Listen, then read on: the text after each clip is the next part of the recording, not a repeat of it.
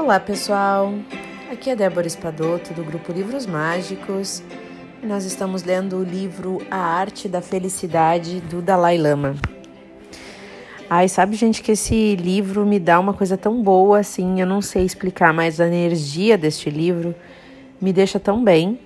Às vezes eu tô num dia mais agitado, alguma coisa assim, e quando eu venho ler do início do livro do áudio, do início do áudio até o final do áudio, eu já estou numa nova energia, sabe? Não sei se faz isso com vocês também, mas é muito legal. Então, vamos lá, né? Hoje nós vamos ler sobre uma mente flexível. A capacidade de mudar de perspectiva, de encarar nossos problemas a partir de ângulos diferentes, é propiciada por uma, flex, uma flexibilidade da mente. A maior vantagem de uma mente flexível consiste em que ela nos permite abraçar toda a vida, a plenitude de sermos vivos e humanos. Em seguida, a um longo dia de palestras, em seguida a um longo dia de palestras ao público em Tucson, uma tarde o Dalai Lama voltava a pé à sua suíte do hotel. Enquanto caminhava lentamente para os seus aposentos, numa fileira de nuvens violáceas, uma fileira de nuvens violáceas cobriu o céu, absorvendo a luz do final da tarde e conferindo forte relevo às montanhas Catalina. Toda a paisagem era uma enorme paleta em matizes de roxo, e o efeito era espetacular. O ar quente carregado a fragrância de plantas do deserto, de sálvia, uma umidade, uma brisa inquieta, trazendo a promessa de uma tempestade desenfreada característica da região de Sonora. O Dalai Lama parou por uns instantes. Contemplou calado o horizonte, impregnando-se do panorama, e finalmente fez algum comentário sobre a beleza do local. Seguiu adiante, mas após alguns passos ele parou de novo, abaixando-se para examinar um minúsculo botão lilás numa pequena planta.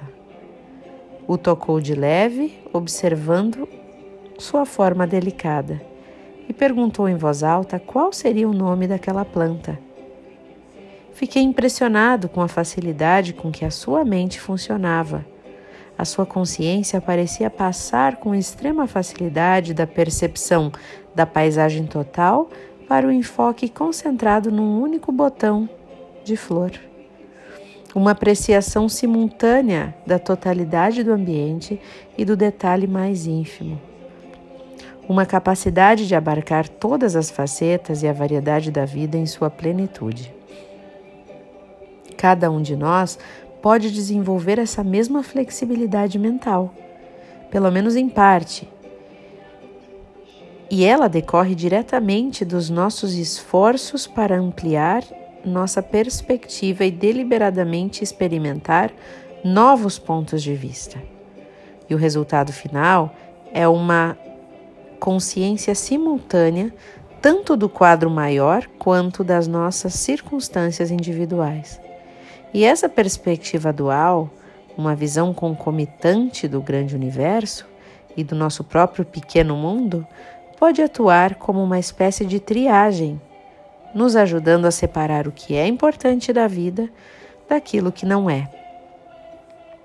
No meu próprio caso, caso do psiquiatra, né, que nos narra o livro, no meu próprio caso, foi preciso que eu fosse um pouco instigado pelo Dalai Lama durante as nossas conversas para que eu pudesse começar a me livrar da minha própria perspectiva limitada.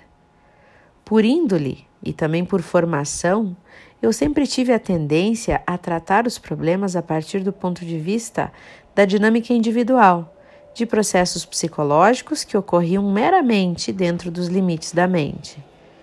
Perspectivas sociológicas ou políticas nunca me foram de grande interesse. E numa conversa com Dalai Lama, eu comecei a questioná-lo sobre a importância de conseguir uma perspectiva mais ampla. Como tinha tomado algumas xícaras de café antes, a minha conversa se tornou bastante animada e comecei a falar da capacidade de mudança de perspectiva como um processo interno, um objetivo solitário, baseado exclusivamente na decisão consciente de um indivíduo em adotar um, um, um ponto de vista diferente. No meio da minha fala entusiasmada, o Dalai Lama finalmente me interrompeu para me relembrar de um ponto. E ele disse assim: Quando falamos de adotar uma perspectiva mais ampla, isso inclui o trabalho de cooperação com outras pessoas. Quando temos crises que são da natureza global, por exemplo, como a do ambiente ou a de problemas da natureza econômica moderna, isso exige um esforço coordenado e orquestrado entre muitas pessoas, com um sentido de responsabilidade e de compromisso. E isso é mais abrangente do que uma questão pessoal ou individual. E eu fiquei irritado por ele estar forçando o tema do mundo enquanto eu estava tentando me concentrar no indivíduo. E essa minha atitude, sinto-me até constrangido por admitir, exatamente quando tratávamos do tópico da aplicação dos nossos pontos, uh, dos nossos pontos de vista, né? Justamente nesse momento, eu fiquei irritado por ele estar forçando esse tema. E eu insisti. Essa semana, no entanto, da, senhor, né? Nós, nas nossas conversas e nas palestras ao público, o Senhor falou muito na importância de realizar a mudança pessoal a partir de dentro, através da transformação interior.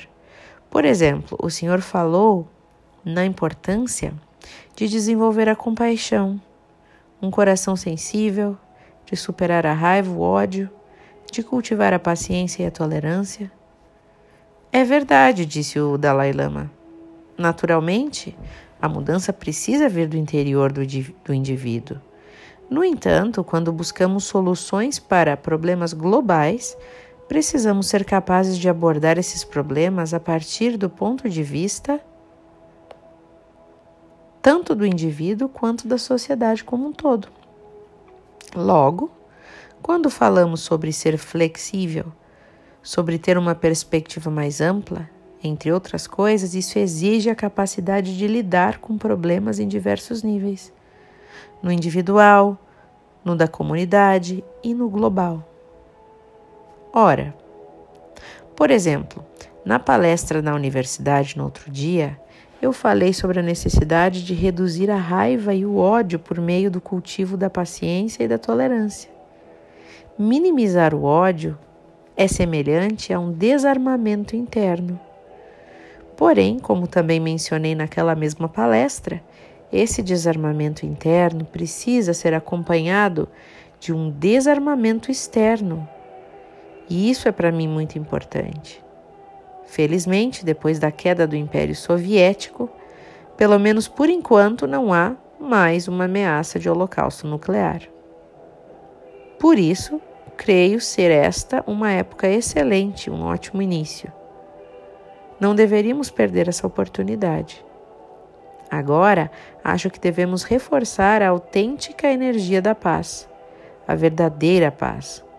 Não a mera ausência da violência ou a ausência de guerras. A simples inexistência de guerras pode resultar de armas, como a dissuasão nuclear. No entanto, a mera ausência de guerras não equivale a uma paz mundial duradoura e genuína. A paz deve brotar de uma confiança mútua.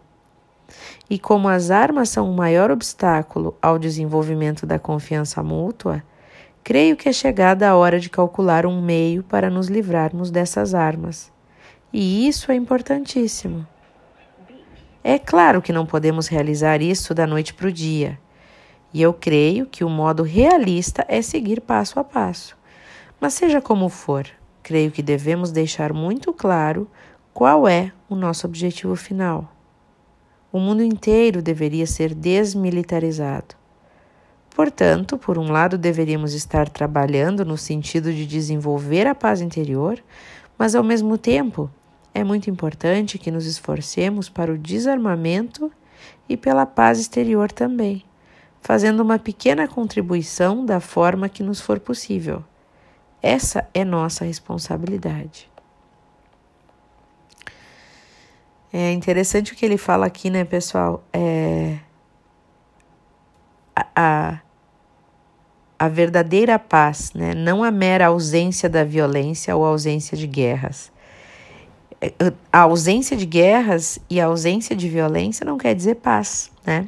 Isso me lembrou uma outra passagem que até está no Evangelho segundo o Espiritismo, que fala, né, que, sobre o homem de bem e que fala que é, só porque você não faz o, o mal não quer dizer que você está fazendo bem, né? Ficar neutro não te coloca numa posição de benevolente, de bondade, de, de ser o homem de bem, né? Então, só ficar neutro e achar assim, ah, mas eu não faço mal para ninguém. Mas tu também não tá fazendo bem? E aí?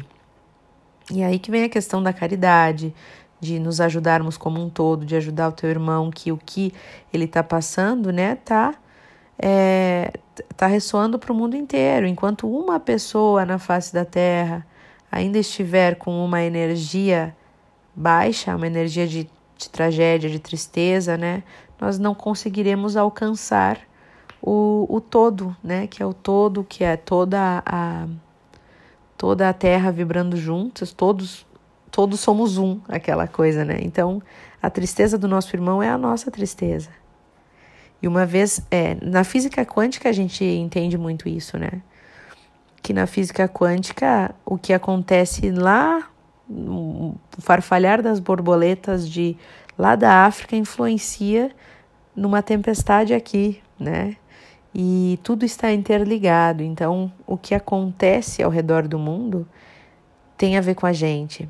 Aí até dizia numa dessas meus estudos de, de física quântica que quando a gente olha na TV e vê ah, fulano entrou numa sala de aula e matou não sei quantos, ou fulano esfaqueou violentamente tal pessoa, né? E a gente acha um absurdo, nossa, olha só. A gente, de certa forma, também é responsável por, aquele, por aquela atitude, né? Porque o mesmo ato de matar uma pessoa é o mesmo ato de matar uma formiga, de matar um animal, de a, a gente ainda acha normal, por exemplo, é, né, ma matar os animais, não tem problema matar os bichinhos, mas não pode matar as pessoas. Então a gente vem evoluindo. Antigamente as guerras matavam todo mundo. Hoje já estamos em outro patamar, né? Que a guerra é uma coisa que está ficando retrógrada. Então, para a gente analisar, né? o quanto a gente ainda precisa evoluir e o quanto que tudo que acontece, mesmo as tragédias, os atos criminais, os atos terroristas, tudo que acontece no nosso planeta, a gente de certa forma está envolvido e tem responsabilidade nisso também. E é um pouco do que o Dalai Lama faz, fala aqui, né? Nessa nossa responsabilidade global, né? Essa contribuição para a paz global. Ai, gente, me faz tão bem ler esse livro. Eu espero que vocês também estejam gostando. E desejo a vocês boas reflexões. E agora eu vou pro meu Oponopono. Um beijo grande e até o próximo áudio.